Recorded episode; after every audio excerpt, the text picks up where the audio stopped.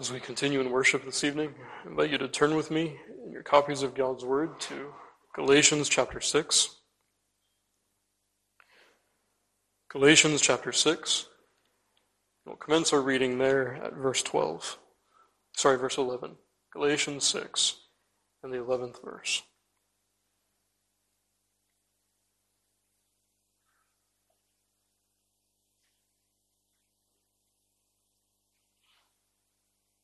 The word of our God. You see how large a letter I have written unto you with mine own hand. As many as desire to make a fair show in the flesh, they constrain you to be circumcised, only lest they should suffer persecution for the cross of Christ. For neither they themselves, who are circumcised, keep the law, but desire to have you circumcised, that they may glory in your flesh.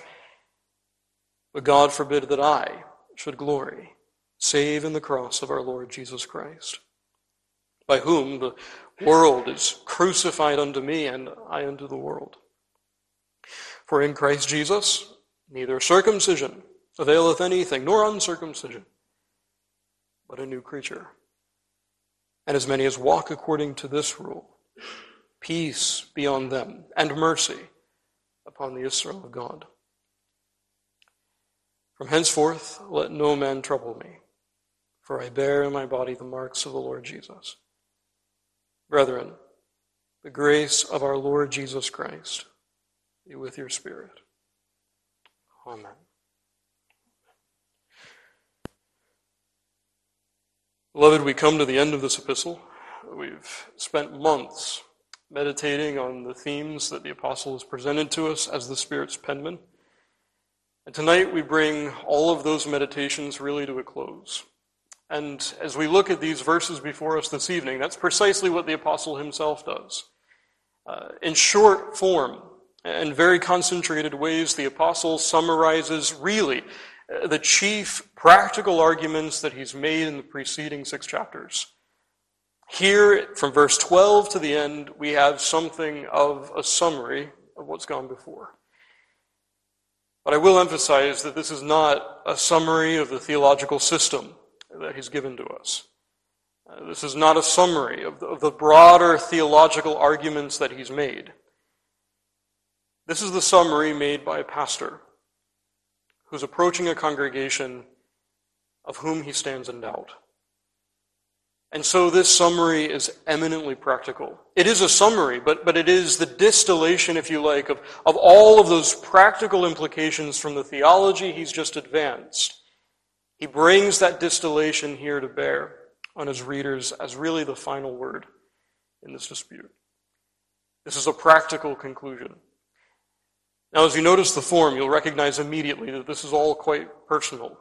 Uh, all of the subscriptions to the epistles, of course, conclude in a very personal way. These were pastoral letters written to churches by, by yes, men who were inspired by the Spirit of God, but by men who were pastors men who are called to be under shepherds in the church, and so our epistle is no different.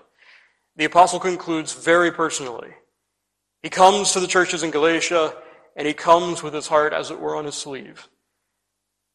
But what is somewhat strange, what is really unique to this epistle, is that as you move from the 11th verse and on, the apostle does not only reference himself, he brings in a contrast.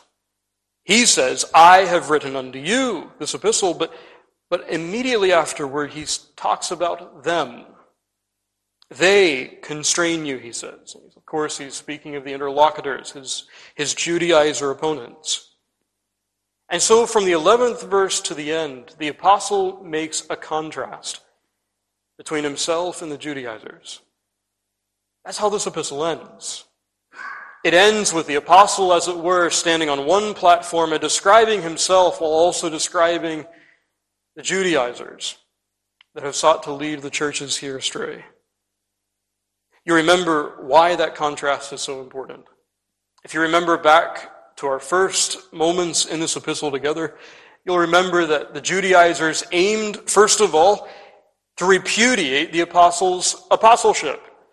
They, they wanted to deny that the Apostle Paul was, in fact, duly called by Christ to that office. And so in the first chapter, the apostle demonstrates that his calling indeed was of God. But then as you move forward, you'll recognize again that not only were the Judaizers interested in, in, repudiating his calling, they were also interested in alienating the affections of the Galatians toward the apostle. And to some extent, they succeeded. They succeeded primarily because they contradicted the gospel Paul preached. And so in chapter 4, you remember the apostle says this Am I become your enemy because I tell you the truth? You see, the Judaizers have been making this contrast all along. They've been comparing themselves with the Apostle Paul, and all to the end of contradicting, repudiating, and alienating the Apostle. To deal with that, the Apostle from chapter 2, really to the 10th verse of chapter 6, shows that the gospel that he preached was indeed the gospel of God. But now at the end, these last several verses, he makes the contrast himself. In other words, he brings the Galatians, as it were, into the audience and says, Here you'll see a picture of myself and these opponents. And so you must make a decision. In verse 12, he does this by first of all referring to himself. Verses 13 and 14, he refers back to the Judaizers. Verses 15 to 17, he returns by describing himself once again. Now, in one sense, that, that stands to reason. We, we can get our minds around that. But could there be something more here? I would submit to you that there are. There are themes here that go even beyond what we've said. If you remember chapter 5, that chapter being really a running commentary of what you had at the end of chapter 4, the apostle is pressing home to the churches in Galatia that they themselves need to engage in self examination. The apostle stands in doubt of them. He says that in chapter 4. But in chapter 5, he really asks them the question which one do you resemble more, a child of promise or a child of the bondwoman? Do you look more like Isaac or do you look more like Ishmael? And that really continued right to the 10th verse of chapter 6. Well, in our verses here, the apostle really is continuing that same kind of thought. You see, when the apostle brings himself to us as an example, he's obviously an example of one who is walking by the Spirit, how he describes the Christian in chapter 5 and verse 16. But in our text, it's not just uh, an instance where we're supposed to marvel, if you like, at the apostle's walk, as though that were something that we could intellectually, intellectually understand and leave, as it were, uh, without any implication for ourselves. Not at all. In verse 16 of our text, he says, As many as walk according to this rule, these ones know God's blessing. In other words, beloved, the apostle here is showing us the rule by which he walks. And yes, he's making this contrast with the Judaizers, but, but he's doing both things because that is of existential importance to you and to me. If you and I expect God's blessing, we must emulate what we find the apostle demonstrating for us in our text. Conversely, if we don't find that, we are the Judaizers. Now, beloved, as we look at this text, the theme that comes before us is quite straightforward. And unsurprisingly, it's a theme that we've orbited time and again through this epistle, and that is that the Christian and the legalist are actually distinguishable. A real contrast can be made between the Apostle Paul and the Judaizers. A real contrast can be made between the legalist and the Christian. And in these last verses of this epistle, the apostle rounds off this diatribe by showing us that they are distinguishable in terms of benevolence, their boasting, and also their bearing in this life. So I want us to look first of all at the benevolence that you find here exemplified in the apostle. We find it first of all in the 11th verse. He says, Ye see how large a letter. Uh, friend, he's not referring to the grapheme on the page. We're not supposed to understand that the apostle was writing in big letters. Some commentators these days take it that way. Uh, very naturally, the apostle is emphasizing the length of this epistle. And he's doing so for a very particular reason. And he tells, he tells us that he did it with his own hand. And all of this is supposed to remind us that, this, this epistle, though, though acerbic, though terse, though filled with rebuke at times, was nonetheless a labor of love. The apostle poured himself into this work, yes, as he was the Spirit's penman, but it was a labor of love from the start. If the Galatians needed a token, an evidence of his affection for them, they had it. What of the Judaizers? Well, they constrain you to be circumcised, says the apostle.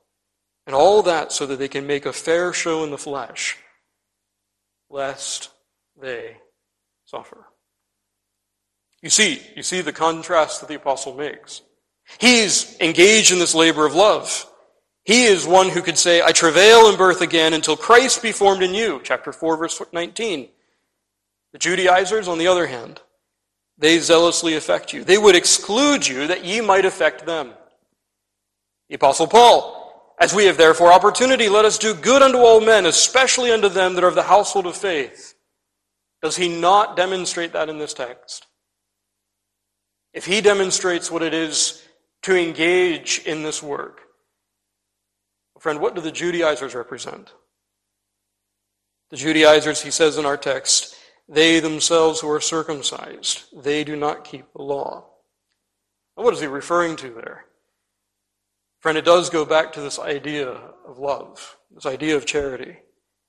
You remember in 516, the apostle told us what the law, how the law was fulfilled. All the law, he says, is fulfilled in one word, even in this, thou shalt love thy neighbor as thyself. And then you remember in chapter, four, chapter 6 and verse 4, the apostle reiterates the same thing, but makes it the law of Christ. He says, bear you one another's burdens and so fulfill the law of Christ. Substantially the same things. And so when he says, they who are circumcised don't keep the law, generally, of course, that's true.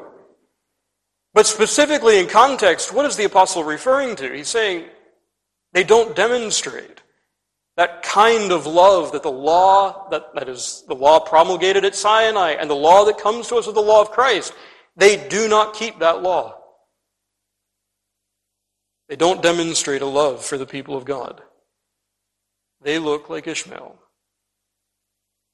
not Isaac. If charity is a mark of holiness, as the scriptures clearly teach, then which, asks the apostle, is truly holy? You see, this teaches us so very clearly that the Christian and the legalist are distinguishable in their love for the church. You know, it, it, it's striking, isn't it, that as the apostle has, has addressed this theme, really from the end of chapter 4, he's done so by referring us once and again to this idea of, of a household. We are together children of promise. We, we are together of, as it were, Sarah, if we're of the household of faith. And again, that's how he refers to the church the household of faith. And the idea then behind this is that then the church, those who are truly the children of promise, they act like it. Ishmael was not going to inherit he was not to have the blessing that Isaac was. And that bore its own fruit in time. Those who are not children of promise, who do not have the same inheritance. Well, friend, the apostle is clearly indicating that also will demonstrate itself in time. Do we act and do we live bound together in love as a household? Friend, if I can extrapolate just for a moment, this shows us, doesn't it, that the church is actually supposed to be. It's supposed to be the first picture the world receives after Christ of the renovated man, the renovated humanity. If the church is bound together in love as a household, it becomes a picture, yes, a flawed picture, in this life, but a picture nonetheless of the glory that awaits the children of promise hereafter. And so, friend, if that love is missing, the apostle is not simply saying that, that there is, as it were, an incidental problem. It's not just one problem. He's saying it's existential. And friend, an example of what this charity looks like, I think, comes to us so very clearly in just this epistle itself, doesn't it? I mean, remember what the apostle was confronted with. The apostle was dealing with those who referred to him as their enemy. The apostle was dealing with those who maligned him, and he remembered simply because he tells them the truth. Of all men, beloved, the apostle was wronged by these churches. And even though this letter is filled with rebuke, note the affectionate language. Time and again he refers to them as brethren. Together he refers to himself and them as children of promise. And even when you come home to that harshest rebuke that we encounter in this epistle, it leads only to the point where he says, I stand in doubt of you. Where is the vindictiveness? Well, where is the self serving spleen venting that you and I would expect? You don't find it. Even its most terse moments, as the apostles already demonstrated, are given here as a labor of love. That vindictive spirit you simply don't encounter here. And yes, of course, the Spirit of God has inspired this text, but he used the heart of the apostle to do so. The apostle, again, in this epistle, is demonstrating the very thing that he's here exemplifying. He's saying very pointedly the church of God must be that which is a household bound together in love. And this is a mark of true holiness, then. Beloved, how you and I think of the church, our disposition toward her, determines whether or not we are the legalist or the Christian. But thirdly, secondly, rather, there's the issue of boasting. Here, the Judaizers are brought to the fore. He says, They desire to have you circumcised that they may glory in your flesh. That is, that literally they may boast in your flesh. What about Paul? He says, God forbid that I should glory save in the cross. Again, beloved, here you and I are reminded that this is intended to be a clear contrast. The apostle against the Judaizer. But what does he mean when he says that it was by, that, by whom, that is Christ, the world is crucified unto me? In the history of interpretation of this text, various explanations have been given, but I, I want you to recognize that verse 15 actually interprets that for us. In verse 15, he joins together this as an explanatory clause. He says, For in Christ Jesus neither circumcision availeth anything. The idea is that there is nothing, nothing but Christ that avails. The world is, as it were, dead to him. In this case, beloved, that's, that phrase that, that the world is crucified unto Paul is just a simple statement that, that Paul's affections are now alienated to worldly glory. And that contrasts significantly to the, to the Judaizers who would glory in the conversion of the, Gent of the Galatians. No, the apostle says, I glory only in this, only in the redemptive work of Christ. The Judaizers, they have all kinds of causes in which they might make their boast. The apostle has one. They boast in effecting things I only in the redemption of Christ, and given freely. And beloved, again, this contrast is to leave us with the question well, which one is truly holy? The one who boasts in the work of God, or the one that would make their own labors the cause of their glory? We read 1 Corinthians 1 because here the apostle commands a holy kind of boasting. He says, He that glorieth, let him glory in the Lord. And friend, the sense of that is so straightforward. It is that the believer in his disposition finds nothing of value in this world. Nothing that has intrinsic worth, as it were, that could at all compete with the Lord. It is God and God only that has made his boast. You see, the legalist has so many other things that he'll fix his mind and heart upon. But for the apostle, it is, as we've just read here, the cross of Christ that stands over all. And this raises a question, beloved. You can't miss this. You know, we, we in our society, we don't encounter the Judaizer on a daily basis, but we do encounter the legalist. And in an evangelical context, what does the legalist do? What do they boast in? The legalist will boast in their experiences, their religious experiences, and their religious devotions. And so the question is which do we boast more in? Beloved, which warms our heart more? Our spiritual meltings or activities? Or reflecting on the redemptive work of Christ? Beloved, that will always be the mark between an evangelical legalist and a true believer.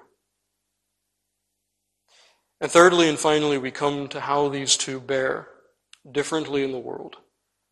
The apostle says, I, that is, I am crucified unto the world, in which case he's emphasizing there's a mutual alienation. Uh, the world holds nothing for the apostle, and as far as the world is concerned, the apostle holds nothing for them. In other words, he could put it this way uh, understanding worldliness in the sense of, of worldly glory. The apostle says, I despise it, and it despises me. And the evidence of that comes to us here in verse 17. I bear in my body the marks of the Lord Jesus. The apostle is a scarred man. He was a persecuted man. And beloved, that was because, as far as the world was concerned, that was all that he deserved. The world hated him, just as he despised worldly glory. Again, a final contrast is made here. How does this distinguish him from the Judaizers? Well, if you go back to verse 12, you find, you find the contrast clearly. They urged what they did upon the Galatians, lest they should suffer persecution. One was self serving and had escaped persecution from the enemies of Christ. The other one was scarred. And that leads the apostle to make a statement that it's breathtaking. It's one of those statements in the scriptures that if you read it and you, and you keep it in its context, it just takes your breath away. He says, Let no man trouble me, for I bear in my body the marks of the Lord Jesus. For the apostle, this is the end of the discussion. This is a definitive conclusion to the controversy, at least with regard to his own apostleship. Which looks more like Jesus? The Judaizer who has made friends with Christ's enemies, who has escaped persecution, who has no cross visibly to bear. Or the apostle who evidently looks like a man of sorrows, who was despised by the world. And so, beloved, lastly, the apostle concludes in this note saying that these two, the legalist and the believer, they're distinguishable in suffering. The saint will be hated for Christ's sake, as John, as John 17 reminds us. They will undergo chastisement through providence, as Hebrews 12 reminds us. And the world, as Psalm 73, Psalm 10, other Psalms remind us, the world often goes along merrily, at comfort, at home. Again, these two are distinguishable. The saint is a pilgrim. And as a pilgrim, he's willing to undergo all kinds of hardship because he doesn't count the journey arduous when he remembers what awaits him in his true home. The legalist, that is, the one who is not a pilgrim, who makes his home here, beloved, he will do all that he can to evade suffering because this is all that he has. This is all that he hopes in. The apostle here is markedly different. And so, as we close not only this text, but this epistle, the apostle raises a question of examination. And this entire epistle has, in a sense, been an epistle devoted to this work of examining one's state, whether they are in Christ or not. He says that what matters really at the end of the day is, is, is it true that you've been made a new creature? And then in these last verses, he gives us those three tests. How does that reflect itself in your benevolence to the church? How does it reflect in that which you boast? And, and how is that reflected as well in how you bear in this world? He says, Those who walk according to this rule, who demonstrate these self same qualities we find in the apostle, these and these only know the blessing of God. And so, beloved, as, as we leave this text, we have to raise these questions. Not to sow doubt unnecessarily, no. But because these things are the very things that we ought to meditate on if we are to die more and more to the world, that we might live unto God. But as we close, there is a promise in this text, and we should, we should take it as a promise. To those who walk according to this rule, the apostle says, Peace be on them and mercy and upon the Israel of God. He's saying pointedly to the Galatians, who were not ethnically the children of Abraham, he says, You are the Israel of God. And of course, that contradicts so much of the Judaizing mantra that the only way to be a true Jew was to approximate physically as much as you could the likeness of Abraham's ethnic descendants. No, says the apostle. As he said in chapter 3, if you are Abraham's seed, then you are Christ, and vice versa. But he, note this he says, Peace and mercy are yours. As you are the Israel of God, these are yours. And Christian, just meditate on that for a moment.